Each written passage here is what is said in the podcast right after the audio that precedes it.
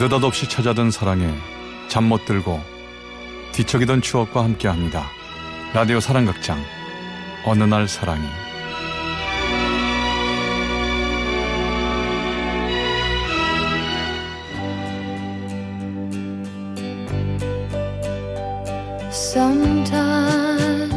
어느날 사랑이 제470화 사랑을 배우는 방법.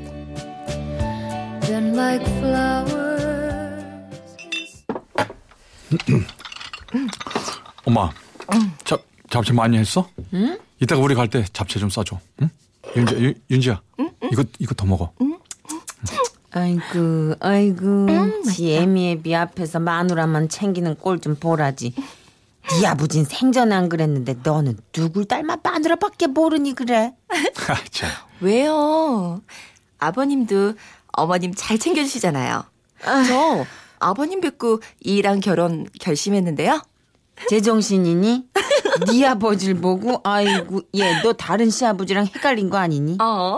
이렇게 세상 선비같이 그냥 하고 헛기침만 하는 양반이 뭐 어디가 우리 지석이랑 닮았다고. 잠비어느라기 앞에서 아가 네. 많이 먹어라. 네 아버님. 근데 새아가 네 뭐 저기 좋은 소식은 없니? 좋은 소식이요? 참 엄마 밥 먹네. 또 그 얘기야. 그 태몽 우리 거 아니라니까요. 왜요? 어머니 태몽 꾸셨어요? 네 엄마가 아니라 내가 꿨는데 혹시나 하고. 아느냐? 진짜 아니야? 그렇참. 진짜. 왜 아니야? 이 태몽 진짜 그냥 아주 대박 태몽인데 이게 네 태몽이 아니면 누구 태몽이라니. 난 정말 속상해서. 또 네 작은 엄마다. 이거 뭐 또 잘난 척 하려고 또 아주 매일매일 전화해서 잘난 뽕뽕. 여보세요? 동서. 그래요. 지옥이 색시가 셋째를 가졌다고? 그래. 축하하지. 그럼 너무 놀랬어 내가. 그럼 그렇지. 아니 지금 지석이 내가 와 있어가지고 그래 들어가. 응응. 작은 엄마예요? 영진아 진짜. 지혁이네 또 임신했대? 이놈의 피네 진짜. 남의 집은 그냥 손주 손녀 자랑하느라 바쁜데 이게 뭐야 지금. 한국애가 잘 들어서.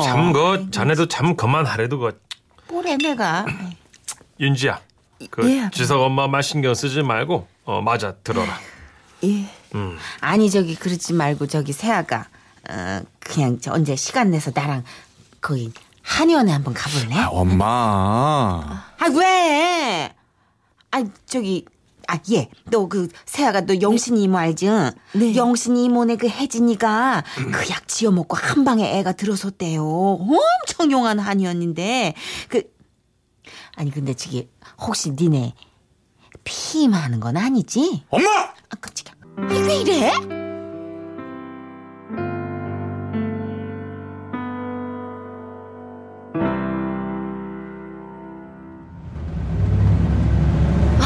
그러니까 자기가 거기서 어머니한테 그렇게 화를 내면 내가 뭐가 되냐고.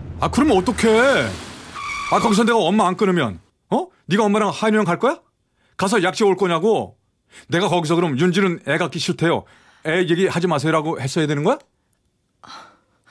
자기 지금 말 다 했어? 너 진짜 엄청 이기적인 거 알아? 뭐? 좋은 며느리 좋은 아내로 남고 싶은 네 맘 아는데 애 낳기 싫다며, 애 때문에 지금 네 커리어 포기하기 싫다며, 애 때문에 포기하는 인생 살기 싫다며. 당연한 거 아니야? 나 대리로 승진한 지 이제 1년도 안 됐어. 여기서 애 낳으면 출산 육아휴직하고 애는 낳기만 하면 혼자 커? 네가 혼자야? 같이 키우는 거지. 왜 너만 희생할 거라고 생각하는데. 다들 그러니까. 잘 나가는 여자 선배들 결혼하고 애 낳고 꼬꾸라지는 거 내가 한두 번 본 줄 알아?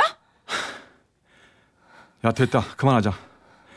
가끔 너 이렇게 악바리같이 구는 거 보면 어? 네가 나를 사랑하긴 하는 건지 정말 의심스럽다. 참. 아니 무슨 말이 그래? 너랑 나 닮은 예쁜 딸 귀여운 아들 보고 싶은 게 그렇게도 네 인생 망치는 거라면 됐어. 됐다.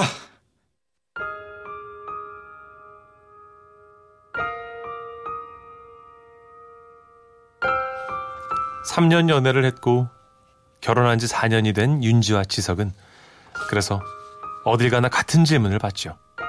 왜 아직 애가 없어? 뭐 좋은 소식 없어?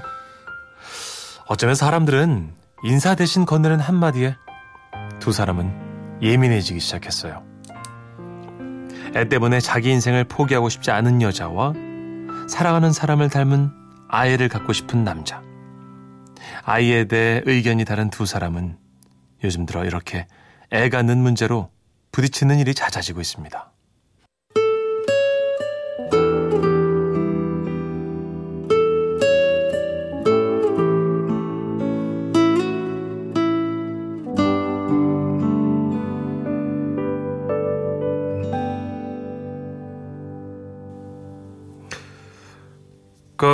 윤지 씨, 잠깐만 네. 얘기 좀 할까? 그러니까 이번에 포항지사에 윤지 씨가 내려가면 좋을 것 같아서 내가 추천을 했어요. 괜찮지? 네? 포항이요? 혹시 포항지사 갔다 오면? 그렇지. 아주 우리 윤지 씨는 적하면 적이야. 마음에 들어. 포항지사 한번 갔다 오면 말이야. 과장 승진에 가산 좀 붙는 거 알지? 내가 그래서 윤지 씨를 적극 추천했다고. 어떻게 남편이랑 상의해봐야 되나? 너무 좋은 기회인데 지석 씨는 가지 말라고 할 텐데. 아니야, 일단 지르고 보자. 네, 갈게요. 고맙습니다. 과장님, 저 열심히 해볼게요. 윤지는 차라리 잘 됐다고 생각했어요.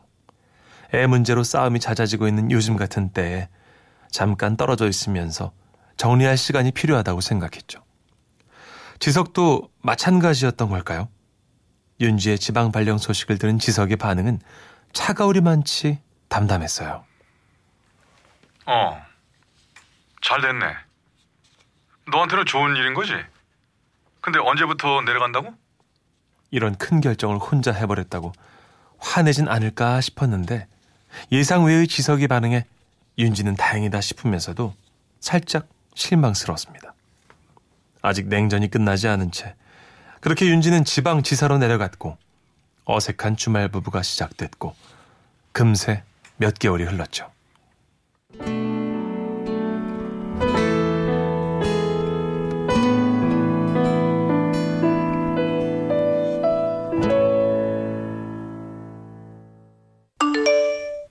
집에 들어왔어? 나도 지금 퇴근해. 나도 방금 들어왔어. 지금 저녁 먹으려고. 피곤할 텐데 쉬어. 참, 이건 뭐 싸운 것도 아니고 화해한 것도 아니고.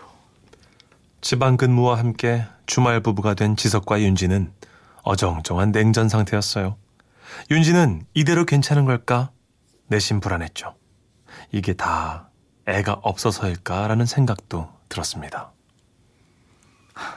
그렇다고 무턱대고 애를 낳을 순 없잖아. 그래, 애 낳은 언니들이 애 낳으면 여자만 손해를 써. 됐어.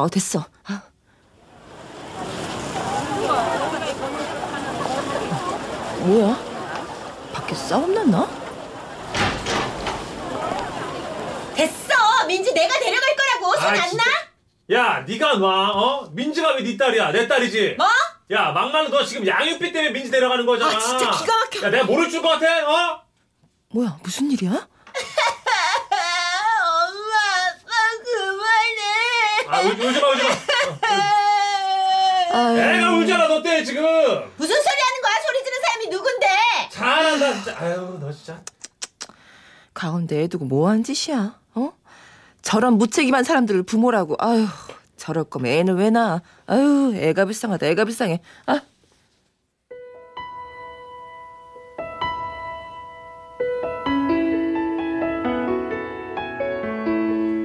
문득 윤지는 궁금했어요. 지금 애를 사이에 두고 싸우는 저 사람들도 사랑했으니까 아이를 낳았을 텐데 어쩌다가 저렇게 양쪽에서 애를 끌어당기며 싸우는 건지. 지금 엄마와 아빠라는 사람 사이에서 잡아당겨지고 있는 저 아이는 어떤 마음일지. 한 번도 궁금하지 않았던 부모가 된다는 것에 대해 생각하게 됐어요. 그리고 며칠 뒤 윤지는 그녀를 만나 힌트를 얻게 됐어요.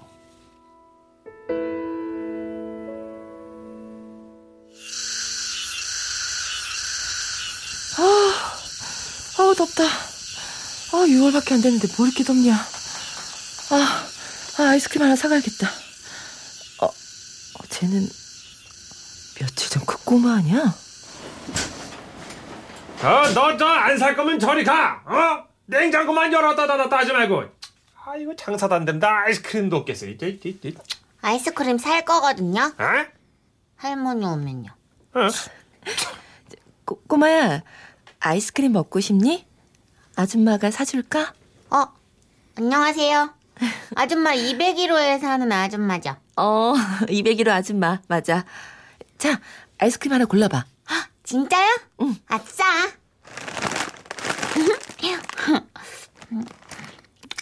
맛있다. 아줌마. 응? 아줌마도 내가 불쌍하죠? 응? 아니, 불쌍하긴.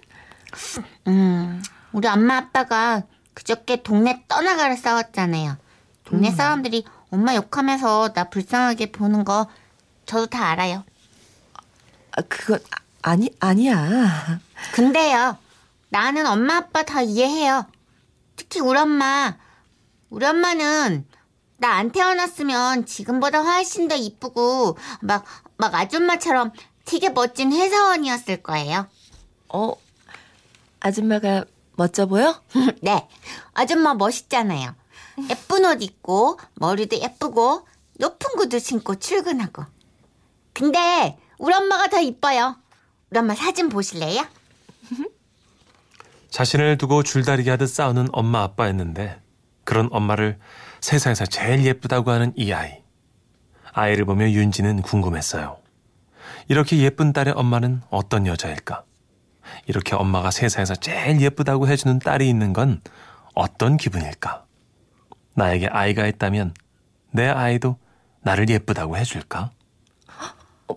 뭐야, 이윤지. 미쳤나봐. 내가 왜 이런 생각을 해? 처음이었으니까요. 어떤 엄마가 되고 싶다는 생각을 한 번도 해본 적이 없던 윤지였으니까요. 그런데 이상하죠? 왜 이런 생각의 끝에 남편 지석의 목소리가 듣고 싶어졌을까요?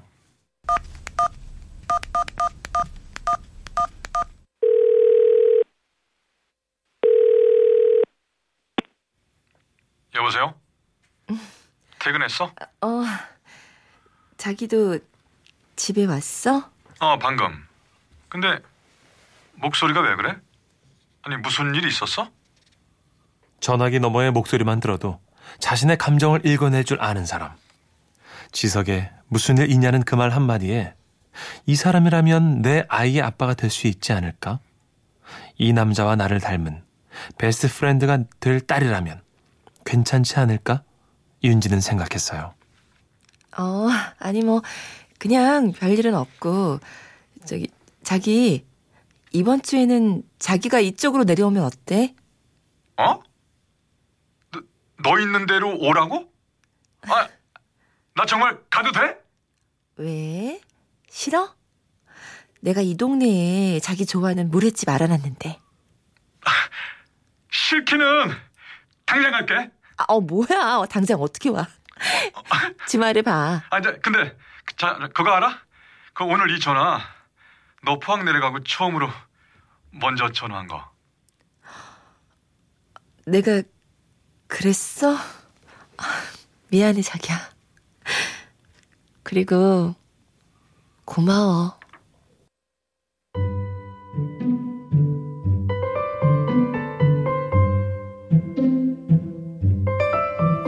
사랑의 결실이 꼭 아이가 아닐 수 있어요.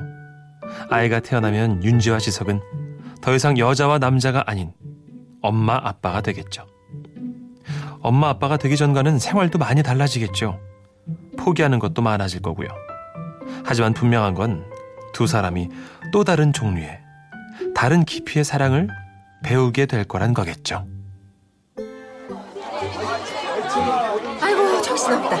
아니, 돌잔치하는데 얘 엄마랑 얘 아빠 어디 갔어? 아유, 얘들아. 어머니! 그래. 어머니, 저 여기 있어요. 여기요. 아유, 세상에, 어디 갔으니? 야, 장화. 아이고, 얘 운다. 똑똑. 어머니, 왜 그러지? 장화. 아이고. 아빠야, 아빠. 아니, 재종이 아빠. 재종이 분유 안 챙겼어? 응? 아니, 네가 안 챙겼어? 뭐야? 얘 돌잔치에 구기가 생겼네. 재용이 애미애비야, 니했다. 내가 챙겼다. 아이고, 아버님 모처럼 사람다운 일 하네. 아이고, 아버님. 아이고.